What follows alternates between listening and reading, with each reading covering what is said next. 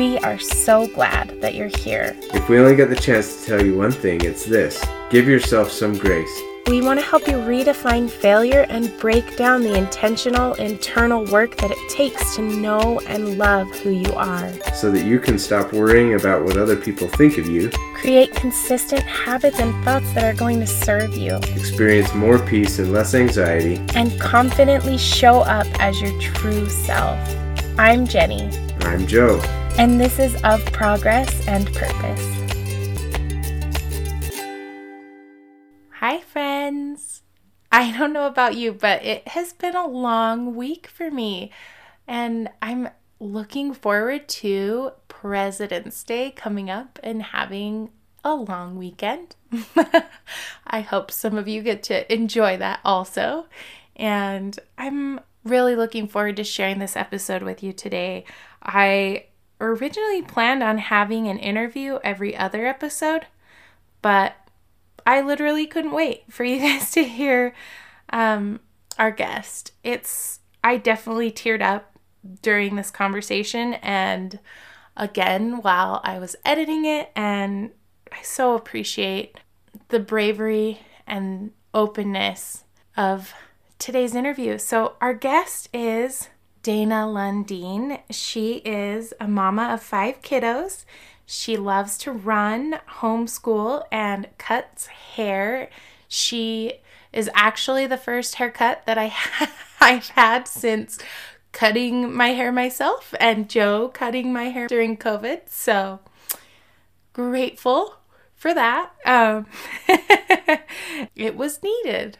And Dana has a degree in mass communication from Dixie State College. She has written articles for the St. George News if you're a Southern Utah peep, so that's kind of cool. And she's actually one of the first people I met when we moved to where we live now. And she's such a great example to me of service and just being willing to show up and having confidence in who you are. Her story is so special and she really wears her heart on her sleeve for this one and for you guys. So I hope that you're able to get something out of it today. Our affirmation this week is I take things one day at a time. I am wholehearted. I support and am supported. I endure with faith. I am always growing. So let's get into it.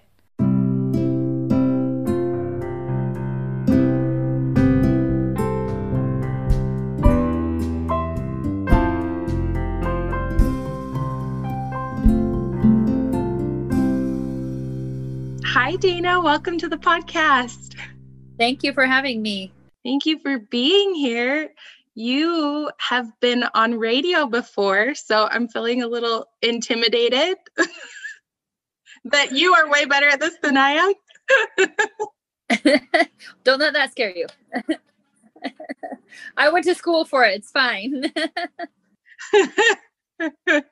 so I know nothing, starting with that, but we're so grateful that you're willing to come on and share your story with us today.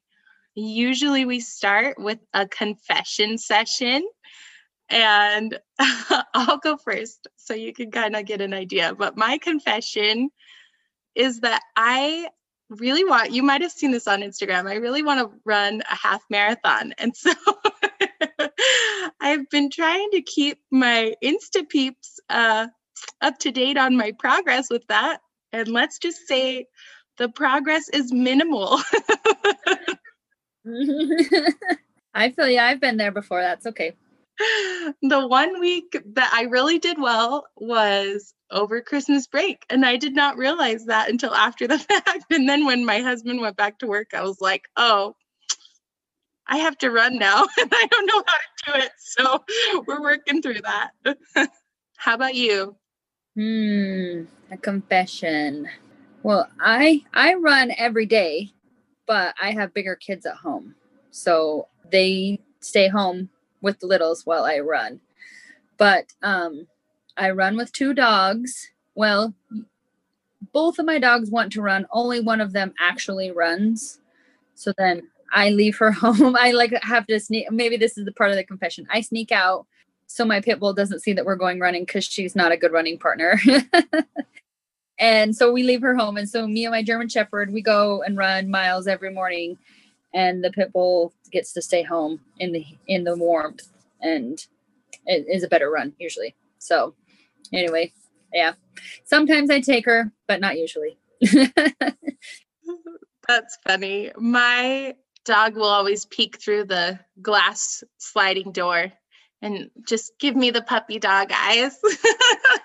I'm like, I know, I know you know I'm going, but I can't go as fast as you. Not yet. That's funny. So you'll get there. You'll get there. That's what I was gonna say. Is if if you run every day, I just need all the tips. well, it's because I have big kids at home. That's why I've been where you are. I I really have. So I feel you but I do have big kids at home now that they can stay home. And I actually take one of them with me and they alternate days. So one of them can be home with the littles. They're all the littles are always still asleep, but you never know.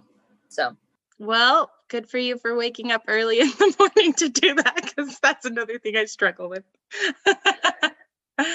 but that's awesome. I told these guys a little bit about you, but just for them to get to know you a little bit more, what is one of your hidden talents? I don't know. It's hard to say because maybe like writing, because that is my degree. So being a mom, your wants, desires, talents, all of those adjectives gets kind of put pushed back to the back burner while you're being a mom, right? So I do have a mass communication degree and so I've written for magazines and online sources and different things like that. And I guess that is something that's a talent of mine, but I don't get to use it right now because how could you be on call for a news source if you have four kids at home? Because I homeschool also. And so that's really tricky and really hard. And so a lot of people, even like you, when I, and now I'm cutting hair actually. And when I had told you that when I was doing your hair, you were like, wait, what? You know? And so that seems like another lifetime mm-hmm. because I haven't done it for a long time, but I really, really enjoy it. And um, one thing that my husband, I think my husband would say, because this is definitely not something that's a like a trait of his. If I see somebody's face, I always remember them. Always. I'd be like, oh yeah, I saw that lady in Walmart last week, and my kids make fun of me all the time for it. And there was even someone that came into my work today, and I was like, where do I know you from? And she's like, mm, I don't know. I'm sorry, I don't know you. And so I said, Where do you work? And she says, Target. That's where I know you from. and so if I see someone's face, if I meet someone, I never forget their face. And if they've told me their name, I will also remember their name. And that is a thing that I have. And I thought everybody did that. My husband's like, No, everyone doesn't have that. no, that's definitely a superpower. I would get overwhelmed if that were a talent of mine, I think, because I'm not very extroverted, but that is really useful. yeah, it comes in handy at work, especially. So, all right. Well, I think we'll just jump in. Our questions today are what is one of your rock bottom moments in life? And looking back, would you change it? Okay. So, we had, and this is almost exactly eight years ago, we had a four year old and a three year old boys.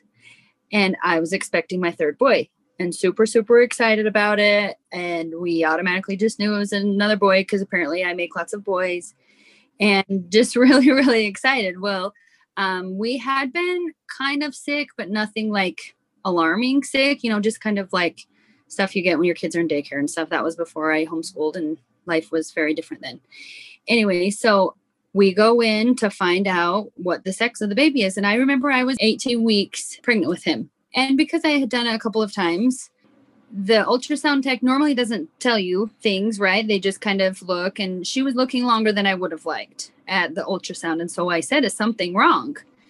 And she said, Have you been sick? And I said, well, you know, yeah, my kids have kind of had this snuffles, whatever, like what I would call a virus. And they, you know, they always say, let it take its course, whatever, you know. And so I said, yeah, we have. And she goes, okay. And I said, does what does that mean? She's like, the doctor will be in, you know. And she didn't say anything else, but I could tell she was lingering longer than I would have liked her to. So then they took us into another room to see the doctor, which we weren't planning on seeing the doctor, but what the gal had seen in the ultrasound um, now made an appointment for us to see the doctor before we left that day. And I don't even recall, I don't think I had anyone with me. I, I actually think I was by myself even. So I the doctor comes in and he goes, There's some developmental issues that I can kind of see with your baby. There's some things that are off a little bit. I'm not freaking out. And I remember him very distinctly saying, I'm not freaking out. You shouldn't be freaking out, but I am ha- going to have you come back at 20 weeks to have another ultrasound. And so I kind of got a weird feeling, but it was just kind of like, okay, we're not freaking out. He's not freaking out. Okay, we're not freaking out. And like we announced it that we were having another baby or another boy, you know, because that's kind of what the gist of it. And I remember calling my husband and then saying, you know, they want to see us back in two weeks. I think you should come with me for that ultrasound. So we go in, same ultrasound tech. She looks at us again. And there were definitely some things that were very wrong off with the baby.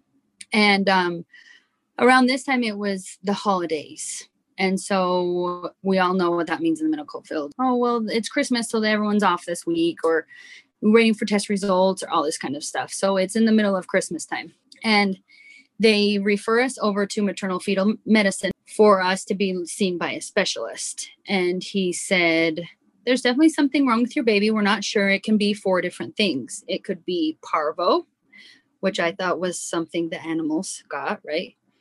Uh, your baby could be Down syndrome. Your baby could have a trisomy, but he didn't say, you know, 13, 12, whatever. He didn't say a specific one because they didn't really know.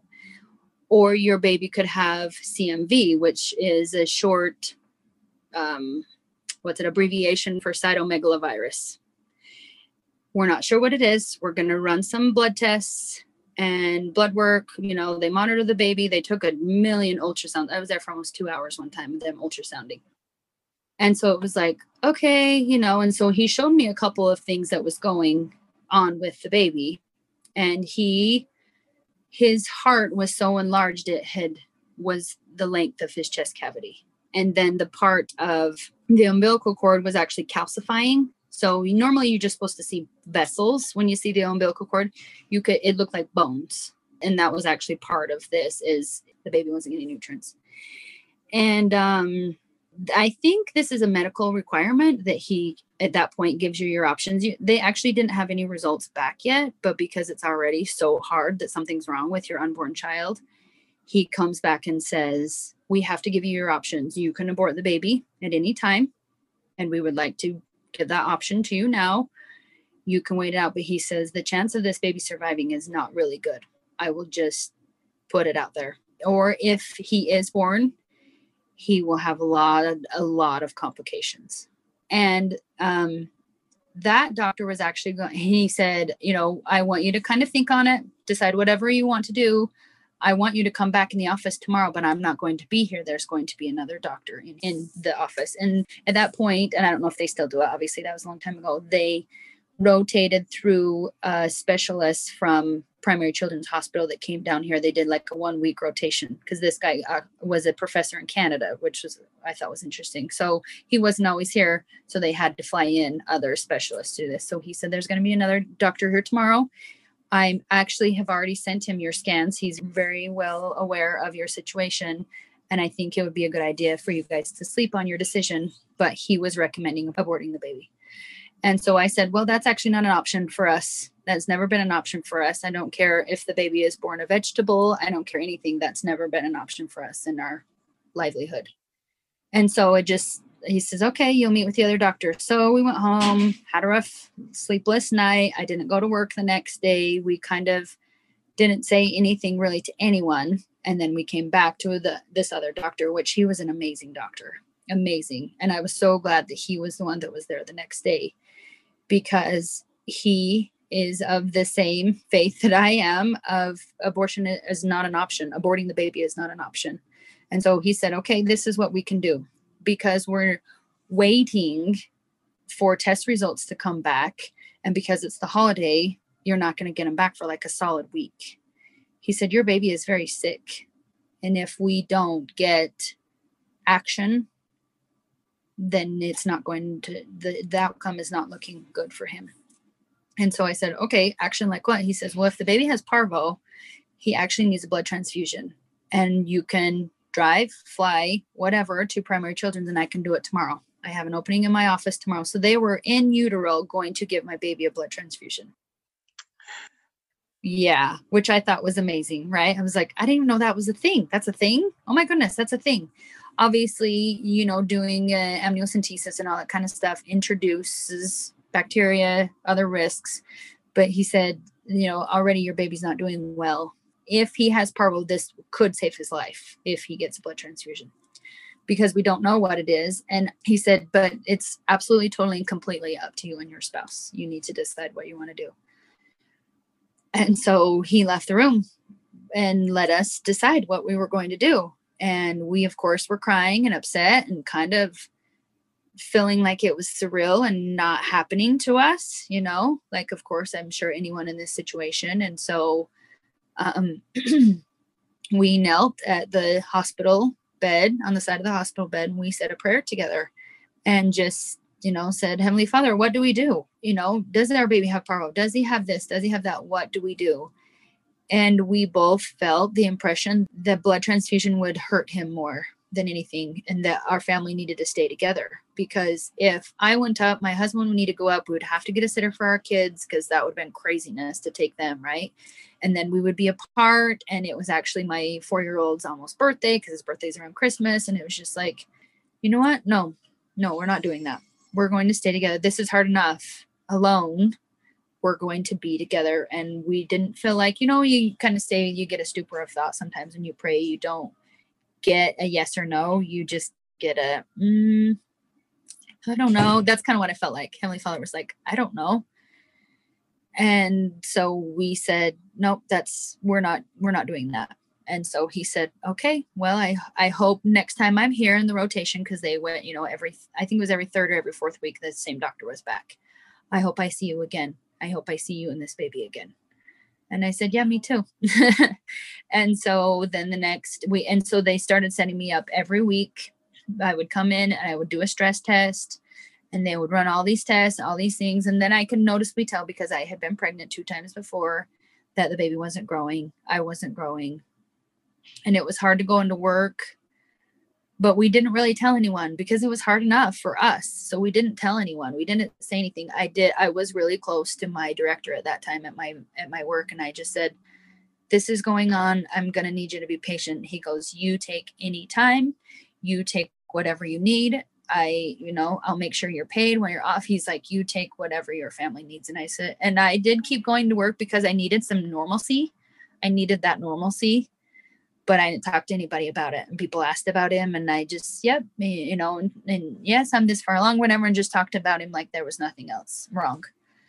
Well, each week went by, we go in for the ultrasound, and he got more sick and more sick. And then, at about a couple weeks into it, he started getting better. And this original doctor that had encouraged us to abort, um, he goes, "Wow, your baby's getting better." I didn't, I honestly didn't think that he had the bedside manner of a mud fence. I'm not even kidding. Like his bedside manner was awful. he was so bad. He's a really intelligent doctor, but was so smart that you about can't have a conversation with him, you know, that kind of person. And I'm like, what is he doing with people that have babies that aren't well? Like, oh my goodness, you know. And I'll never forget, I went in one time because they like take your blood pressure and your weight or whatever in like this common area. And then you go into the room. And I said to the nurse one time, like, how do you have this job? You see people every single day with babies that are dying with something is wrong. And and i actually to this day hate the word anomaly because they said that so many times in the these visits to the doctor. And i said how how how do you keep going on this every single day seeing people that have babies that aren't well or moms that aren't well and she said, I want you to stand up. And I was sitting down. She was checking my blood pressure. She goes, Stand up and look at the wall behind you. And it was full of pictures. And she said, Not everybody has outcomes like you or like stories like you. Sometimes babies make it. And so she said, That's how I keep doing it. And I and I get it. And she goes, I get where you're coming from, but not everybody is in as bad a situation as you are right now. They just have a little something or a, a growth on the baby. So we're watching it, but when the baby's born, it's fine or whatever, you know. And so I was like, okay, okay, darn it, why aren't I that person that has a picture of my baby on that wall? You know, so that was that was a little bit hard, but I just was trying to be a little bit relatable in the moment with that gal. But um anyway, so the baby started getting better and that felt really good and that was really neat. And then um we my family got really sick again, just like a really weird I don't know, it was a really weird sickness that we even like quarantined, you know, even back then, pre-COVID, we like quarantined our family for like 10 days because we were all really, really sick. And I think my family actually needed that. I think we needed a minute together, uninterrupted at home when nothing else mattered but us at home. And then I had a really neat experience. My nephew was going on a two year mission for our church. So before they do that, they get to go to the temple and they can choose any temple in their area to take out special covenants with our Heavenly Father. And um, then they get to go on their mission. So we had taken a little bit of a drive up to Manti, Utah to go through the temple with my nephew and my sister drove and they my at this point we had obviously told some family and so my mom said you know what i'll watch the kids my sister had two at the time Well, she, I watched my two, or she had my two, and she goes, "Why don't you guys just take a couple's drive for the weekend and just go?" You know. And so we did. We didn't end up staying because I wasn't comfortable sleeping anywhere. And so my sister said, "We'll just go for the day. It's fine. You know, you don't have to worry about, oh, am I going to sleep or am I going to sleep, whatever. You know, because at this point, he, I was actually losing amniotic fluid, so um, he was really uncomfortable in my stomach. He actually really hurt me in my stomach. So it was even hard for me to sit up in a chair while we were driving this long drive. And um, so I was leaned back, you know, most of the drive, whatever, but it actually was a really good experience to go to the temple, to be with family.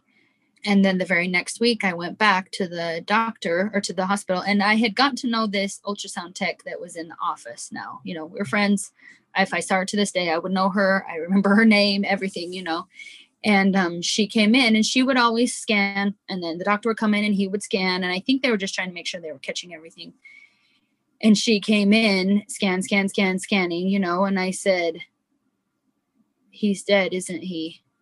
And she said yeah he is. And she she just had one little tear trickle down her cheek. And she said i'm sorry. This was an outcome that i wanted for you and sorry, I don't cry about this a lot because we have done a lot of growth. He did end up having cytomegalovirus, is what the quote unquote, they actually said inconclusive tests. But really, with all the things that he had with the enlarged heart, um, with the calcified, you know, umbilical cord, all this kind of stuff, that that really it couldn't have been anything else.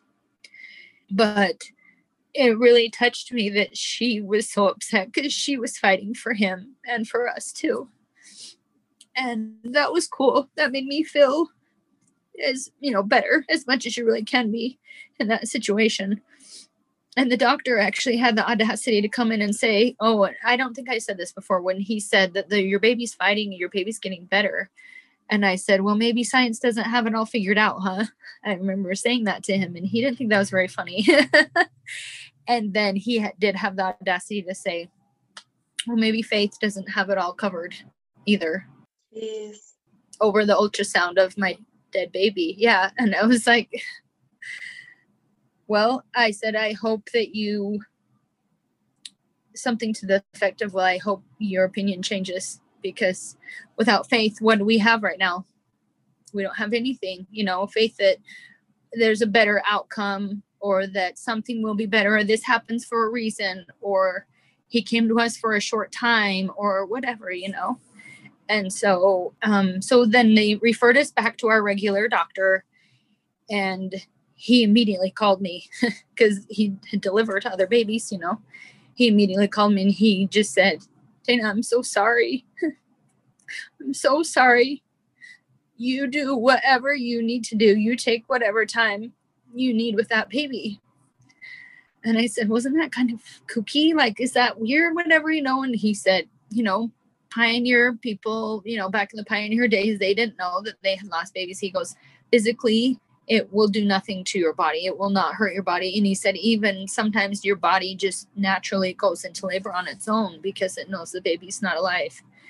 And he said, you do whatever you need to do. And so we went home, started planning, telling our family, you know, all this stuff. And my first two boys are really close in age. They're 11 months apart. So this kind of started in my first month or my first son's around his birthday. And now we're ending. now this is almost four weeks later, or actually closer to five weeks later. We're ending at my second son's birthday around that time. And I absolutely did not want them to have the same birthday. And I did not want, and we had named this boy Crew, his name's Crew. I didn't want to have crew overshadowing his birthday and maybe have it not, you know, because I want that to be his birthday and not someone else's birthday or us to be sad during his birthday, you know. And so I chose in a couple days later to be induced to deliver him. And that was really hard, obviously, as you can imagine. And I labored with him for 24 hours, just like I did all my other babies, and just really, really hard. And I went into that thinking we'll just have the hospital take care of him, you know, like cut and dry. I I thought that would be the easiest, you know, like and I know this sounds crazy and and um but so that's what we were gonna do. We were gonna have the hospital take care of him. I was gonna deliver, we'd go home and kind of get on with our lives. And I know it sounds super cold right now, but at first that's like it seemed natural to me to do that. So we get into the hospital to deliver him. They and actually the hospital in St. George has a really neat room that was donated by another mom that lost a baby.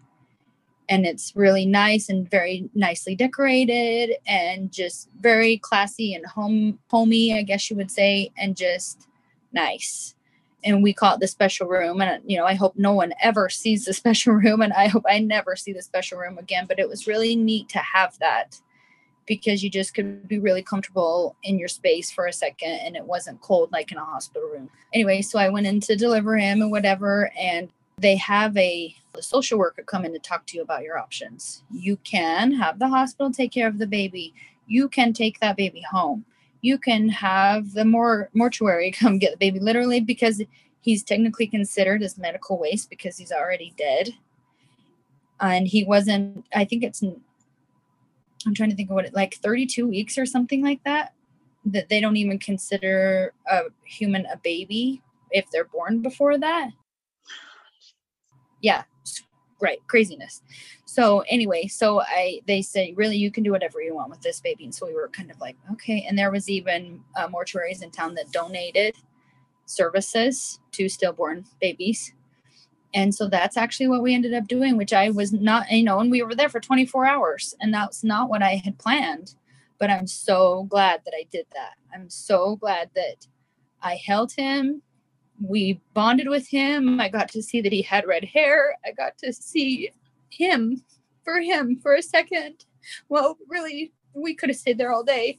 They wouldn't have cared. And so um we got to meet him. We chose not to bring our boys there, and that actually is the only thing that I regret in all of this.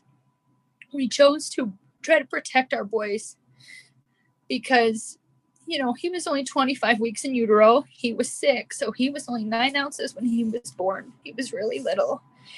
And we thought we were trying to protect the boys by not having them come.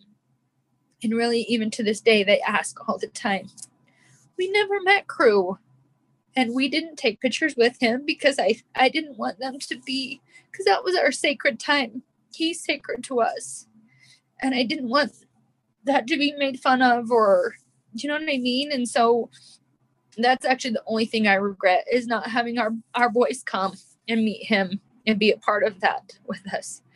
But everything else went as smoothly as possible. We got, you know, tons of gifts and just really kind words and flowers and you know, just really neat things. And and crazy enough, you when you I hope no one else that's listening to this ever has this happen. You go to the hospital to have a baby, you come home with a baby. Well, that day I left without a baby, and that was really hard. And even two hours after I delivered him, they discharged me and I went home. And that was a different experience I've never had before. I'm glad to say I've never had it since. But um, that was really hard, as you can imagine. And they asked, one doctor actually treated us like a science project when we were there, and that was really hard also. He couldn't wait to get his hands on our baby to to run tests and to do different things. And it was like, wait a second, mister. That's my baby you just put in that metal tin. You wrap him in a blanket, you give him to me. So even though it's so hard already, and then other people that just get so wrapped up in the science of it don't even see that part of it. So and the nurse kindly escorted him from our room by his elbow. and she was she was amazing. She actually her and I are friends to this day because of how well she treated us. And um she fought for us against him and that was really neat. Um, so we went home and they asked us if we wanted an autopsy. And I said, I was like, absolutely not. Are you kidding me? You're going to cut into my baby? No way, you know? And then my husband, he's always a better sound of reason in our relationship. And he said, sweetheart, if he gets an autopsy and that helps one other family not have to go through what we've gone through, isn't it worth it? I said, Yeah, you're right. You're absolutely right. So they actually drove him to um, Salt Lake City to do an autopsy. They had him for 10 days actually, running lots of tests and doing different things and studying because it was a super rare. The percentage is actually 0.02% that he got sick from me, that he got the he got the virus from me. And a lot of people actually ask that when I tell my story. Don't you feel awful that he got sick from you? And that actually has never crossed my mind. I don't I don't go there because everything happens for a reason. And maybe all he needed was that body and then he could go back to the arms of our heavenly Father. And I believe that. I do. I strongly believe that he just needed a body here and nothing else. Do I miss him every day? You bet. You better believe it. It was just his eighth birthday last week. And he we did bury him and it was a really, really neat day. And um, we go and visit his grave every single week because it's near where we live. And for his birthday, we go and get balloons and we sing and we spend time there. And um, I'm so glad that I was able to get my head on straight when I was there that we have a grave that we can go visit him in. Otherwise, he would have been with medical waste in the dumpster, you know, and that just makes me sick now thinking about that and saying it out loud. But those are your options when you go in. There really aren't any wrong answers. You do what works best for you in that situation. Someone from our faith actually called us and told us that. They said that our church has no stance on it, even. You do whatever works for you. And so we did and i'm so glad that we made that decision. I really am. And even now he comes and he visits me and i love it. It's kind of fun to see i actually see him at the age that he is when he comes back and visits me and i've had some people ask me that too you know do you see him as a man or do you see him oh i see him as an eight year old i see him as a two year old you know whatever stages we've gone through that's how he comes back to me. And we had another child a year later and he you know they watched me really really close because of crew and the challenges that i had with him. They did a stress test every week. I actually had no complications with him at all. He was like textbook pregnancy birth whole bit. And no problems with him. So it's not a you know it's not something that would occur again. It was just a one time thing. Even if he even if i would have been in my third trimester with him the chances are that he wouldn't even have gotten sick so because I was not very far along with him, that's why he got sick. So that's even, you know, harder. But you can't go, why did that happen? Or why did this happen? Or why couldn't we have had a couple more weeks or whatever? You can't do that because you're just going to beat yourself up about it all the time. And I still will go back to everything happens for a reason. I don't believe in coincidences. Everything happens for a reason. And we were done having kids. I was fine having four boys. And then he actually appeared to me and said, There's a little girl up here. You can't be done. There's a little sister up here that needs to come down. And so we have a little girl now too. She's two years old and we adore her. And our life would be different without her. Because if I was raising four rowdy boys, I would have not had another one. so, you know, you just never know if that was the role he was supposed to play to get our little girl here. I don't know. But he is a special part of our family. I always say I have four boys and a little girl, and we miss him. We miss him a lot. But I know everything happens for a reason, so that's why we're just able to go on and pick our pick ourselves up. And do I cry and do I struggle sometimes? You bet. But that's part of grieving too. So, and I don't think you ever stop grieving for a lost child. I don't think anybody ever does. What was the second question? Did I cover it? Yeah, I think you did. It was just what would you change or would you change it? No, I wouldn't. I would I would do it again even though it's so hard. If that's part of the plan, then we do it again.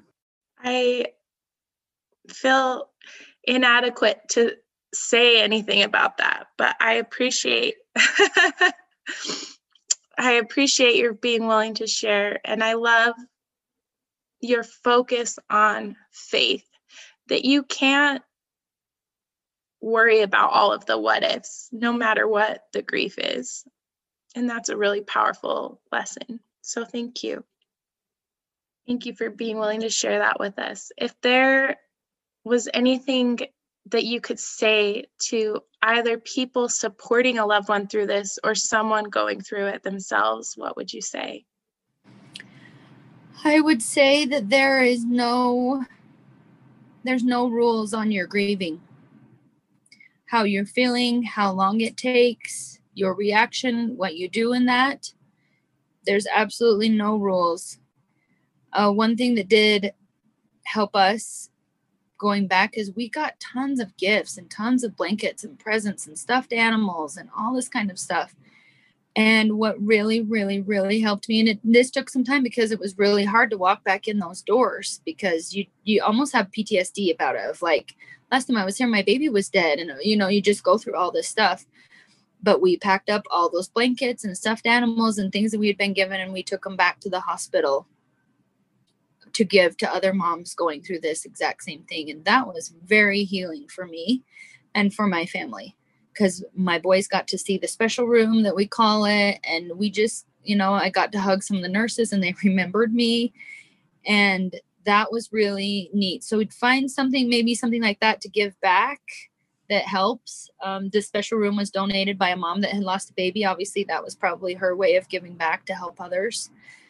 And so that's what i would say but don't try to put a time frame on it because everybody's time frame is different in grieving and just be accepting if you're the one supporting just be accepting of how they're going through it and why and how long and all those things. Just love them i love that. And so many of the people involved in your story that touches me like the nurses and the ultrasound techs and even the mortuary that donates that.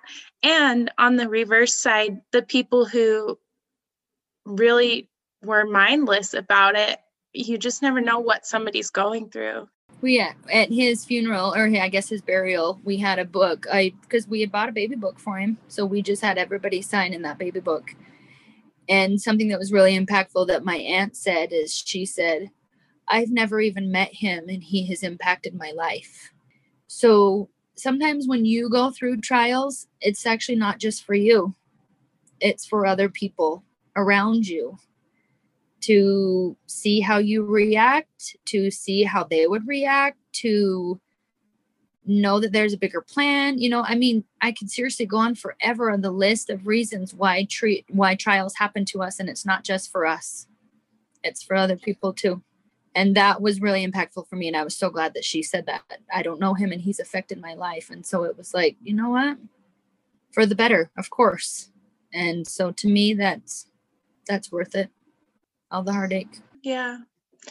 You're only my third interview so far, but if I could pick a theme between everybody's stories, it's that our grief and our pain connects us. And so I'm grateful that you're willing to come on here and talk about that with us. That's really special. Thank you, Dana. Thank you. Is there anything you want to add or anything that you want to shout out before we go? No, I don't think so.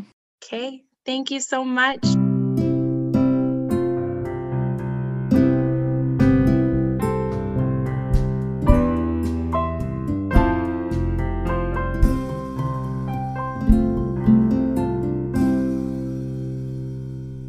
All right. I just don't even know what to say. That story really speaks for itself.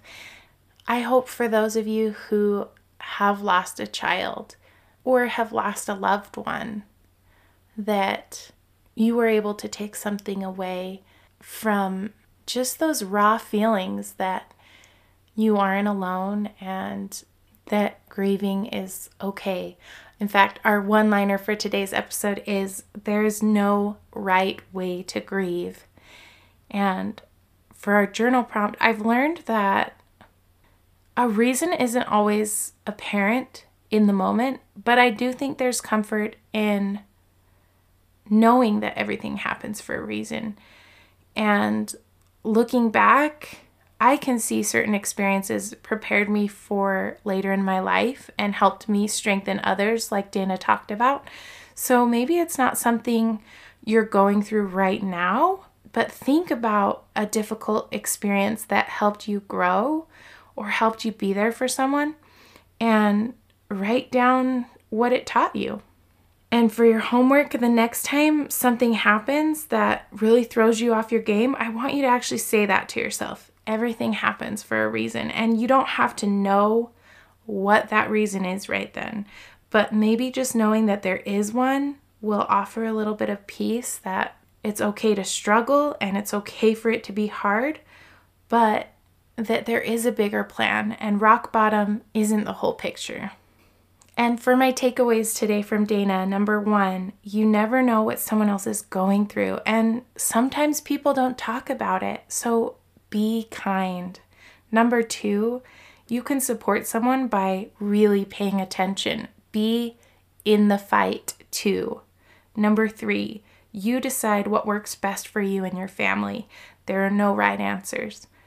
Number four, small acts of service make a big difference, even if you feel like they go unnoticed. Number five, everything happens for a reason. How would your life be different without your challenges? Number six, giving back and service on the part of the griever can be healing too. Number seven, it's okay to struggle. It's okay to cry. It's part of grieving. Number eight, you never stop grieving for a lost child. Number nine, there are always going to be what ifs, but don't overwhelm yourself worrying about all of them. It's impossible. Number 10, there's no rules on your grieving, how you're feeling, how long it takes, your reaction, what you do in that. Everyone's time frame is different. And if you want to connect more with Dana, we threw a link up to her Instagram in the show notes. It is a private account, but if this episode really touched you in some way, we'd love for you to message her and thank her. And you can go show support for her over on our page as well. So, thank you guys so much for being here every time. It means so much to us.